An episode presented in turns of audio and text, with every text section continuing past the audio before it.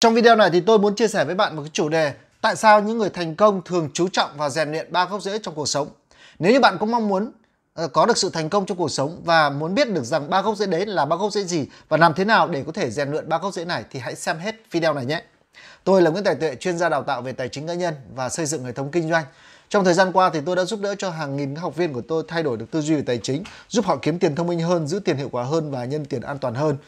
Thì trong quá trình đó thì tôi cũng dành rất là nhiều thời gian để học tập từ những guru, từ những người thầy, bậc thầy trên thế giới và cũng như người thành công ở Việt Nam. Đồng thời cũng bỏ ra thời gian để nghiên cứu về những người thành công, đọc những cuốn sách viết về những người thành công, và tôi tìm hiểu rằng là có một cái điểm chung giữa tất cả những người thành công, đó là họ đều xây dựng cho mình, xung quanh mình, một cái thứ gọi là tam bảo. Xét ở trong Phật pháp được gọi là tam bảo. Vậy thì tam bảo đối với họ là cái gì?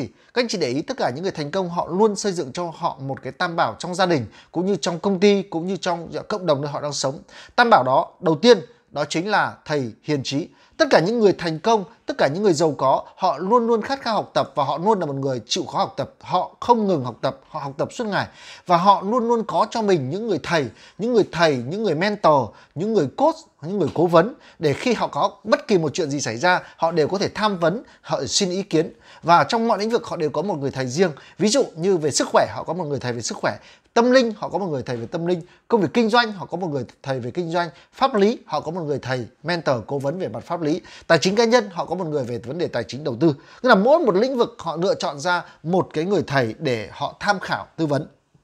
Đó là cái nhóm đầu tiên, họ xây dựng cho mình những cái nhóm, những thầy hiền trí, là những người mà họ có thể tin tưởng để xin ý kiến khi họ gặp khó khăn. Thứ hai, đó là họ xây dựng ra một cái cộng đồng gọi là nhóm bạn tốt. Các bạn biết rồi, chúng ta biết đó là giàu vì bạn, sang vì vợ, đúng không nào? Và mối quan hệ đó chính là tài sản. Thì giống như ông Jim Jones, một trong những triết gia hàng đầu ở Mỹ, ông nói rằng cái cuộc sống của chúng ta phụ thuộc vào 5 cái người mà chúng ta thường xuyên giao tiếp, 5 cái người mà thường xuyên chúng ta giao lưu, học hỏi, giao tiếp với nhau, thì cuộc sống của chúng ta là trung bình chung của 5 người đó. Vậy thì người giàu họ xây dựng cho mình một cái mối quan hệ rất là tốt. Cái mối quan hệ này có thể giúp họ tạo ra tiền bạc, mối quan hệ này họ giúp họ phát triển lớn lên. Hay các cụ mình có một câu nói, ngưu tầm ngưu, mã tầm mã. Nếu như bạn chơi với những người mà nghiện rượu, chắc chắn họ sẽ mời bạn uống rượu, đúng nào? Nếu như bạn chơi với những người cờ bạc thì họ sẽ rủ dê bạn đánh bài, đánh bạc. Nếu cho những người chơi bài tán gẫu thì họ sẽ rủ bạn làm những nói chuyện tán gẫu, bông đùa đó. Nhưng mà những người mà làm kinh doanh thì họ chơi với nhau, kể cả trong việc mà giao lưu, kể cả trong việc đi chơi, họ cũng bàn bạc về công việc kinh doanh, làm thế nào để phát triển cơ hội cá nhân, phát triển cá nhân tốt hơn, làm thế nào để xây dựng một cái hệ thống kinh doanh tốt hơn. Và họ cho nhau những cái mối quan hệ, những cái gọi là cái offer, những cái lời giới thiệu, những cái lời giới thiệu đơn hàng rất là tuyệt vời. Thì đó là họ xây dựng ra một cái nhóm gọi là nhóm bạn tốt để cùng nhau phát triển. Và cái thứ ba là họ xây dựng cho mình một cái tủ sách hay. Và bạn biết rồi, tất cả những người giàu họ đều có một thói quen đọc sách. Thì người ta có một câu nói rằng là trong nhà của một triệu phú thì luôn có một tủ sách, còn trong nhà của một trọc phú thì luôn có một tủ rượu. Tất cả việc bạn đọc sách không có nghĩa bạn trở nên triệu phú, nhưng tất cả những triệu phú tự thân thì họ đều đọc sách. Đó, nếu như bạn muốn phát triển cá nhân, bạn muốn được sự thành công thì việc đọc sách là một trong những yếu tố bắt buộc bạn cần phải làm. Bạn để ý, tất cả người Việt Nam chúng ta một năm chỉ đọc có 0,8 cuốn sách một người một năm. Trong khi đó những người nước ngoài, trong khi đó những người thành công họ đọc tới 52-60 cuốn sách một ngày. Nếu như bạn một tháng bạn đọc được một cuốn sách, có nghĩa là bạn đã hơn được rất nhiều người rồi. Do vậy việc đọc sách là một thứ vô cùng quan trọng.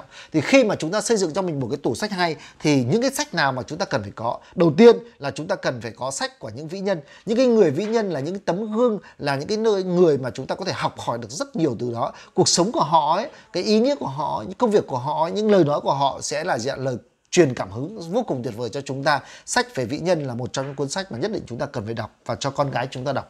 Thứ hai, đó chính là sách về liên quan tới phát triển cá nhân. Những cuốn sách liên quan đến phát triển cá nhân để giúp cho chúng ta có thể tìm lại và phát triển được cá nhân nhiều hơn. Và sách thứ ba là liên quan tới công việc kinh doanh. Liên quan tới công việc kinh doanh của chúng ta cũng cần phải có. Đó là những cái đầu sách mà chúng ta cần phải có để đọc.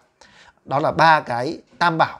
Và họ xây dựng cái tam bảo này ở trong gia đình, họ xây dựng cái tam bảo này ở trong công ty, họ xây dựng cái tam bảo này ở trong cái cộng đồng. Và khi mà họ có tất cả mọi người đều có chung một cái tam bảo này thì chắc chắn họ sẽ có được cái sự phát triển một cách rất là mạnh mẽ.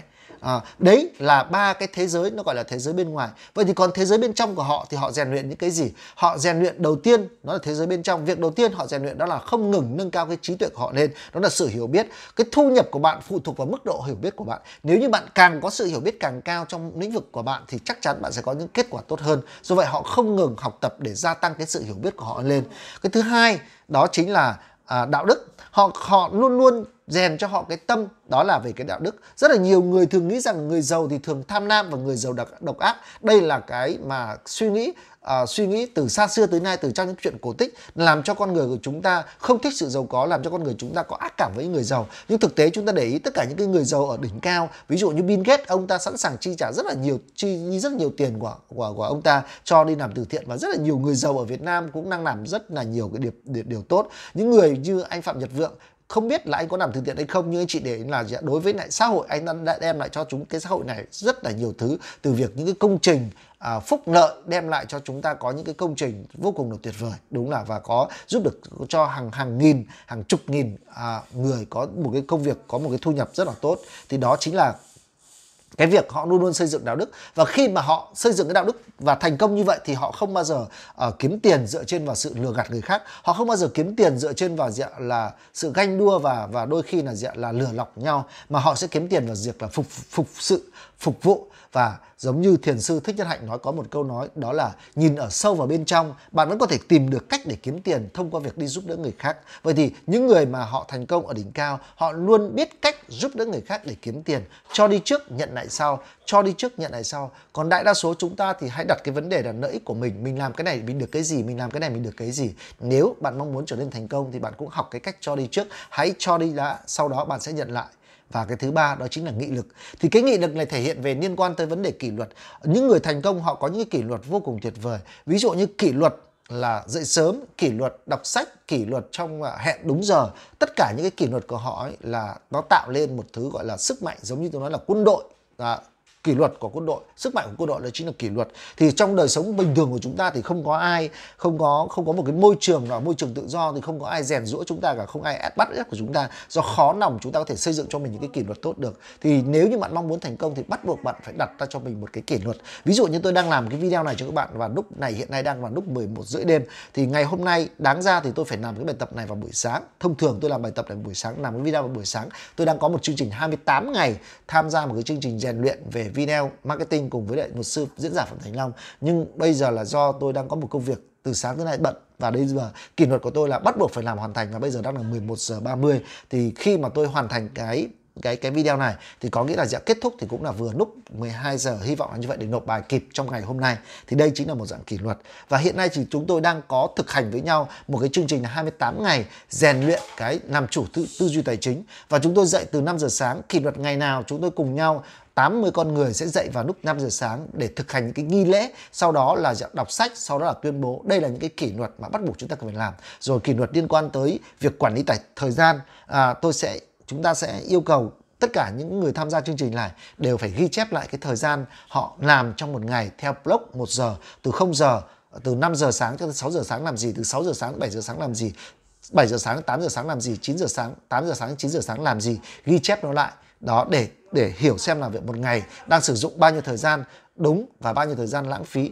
Tiếp theo nữa thì chúng tôi cần phải rèn luyện, đó là rèn luyện về quản lý tài chính cá nhân. Cần ghi chép tất cả những cái thu chi một ngày hôm nay kiếm được bao nhiêu tiền, chi vào những khoản gì, và ghi chép nó lại để tổng kết sau một tuần, sau một tháng, để xem cái việc quản lý tài chính cá nhân nó như thế nào. Thì đây cũng là một dạng kỷ luật. Thì bạn biết rằng là kỷ luật thì sẽ tạo đến sức mạnh, và khi mà chúng ta kỷ luật thì sẽ tạo ra thói quen, và khi mà có một cái thói quen rồi thì nó sẽ tạo ra những cái sức mạnh mà điều phi thường ở trong tương lai. Vậy thì nếu như bạn cũng mong muốn trở nên giàu có thì hãy có thể là tự tạo ra cho mình một cái kỷ luật, và nếu như bạn không làm được điều này thì hãy tham gia một đội nhóm nào đó họ có kỷ luật và họ sẽ cùng nhau thực hiện. Ví dụ bạn có thể tìm đến chương trình là 28 ngày làm chủ tư duy tài chính, cũng là một cái chương trình rất tuyệt vời để có thể rèn luyện cái kỷ luật của bạn. Nếu bạn muốn tham gia chương trình này thì cái đường link tôi đã để ở bên dưới, bạn có thể bấm vào đường link bên dưới để tham gia cùng với chúng tôi. Và đây là một trong những cái video vô cùng tuyệt vời để chia sẻ với các bạn. Nếu như bạn thấy rằng nó có ý nghĩa thì và muốn có những video tiếp theo thì hãy bấm vào nút subscribe để nhận những video tiếp theo của tôi. Xin chào, hẹn gặp lại các bạn ở những video tiếp theo.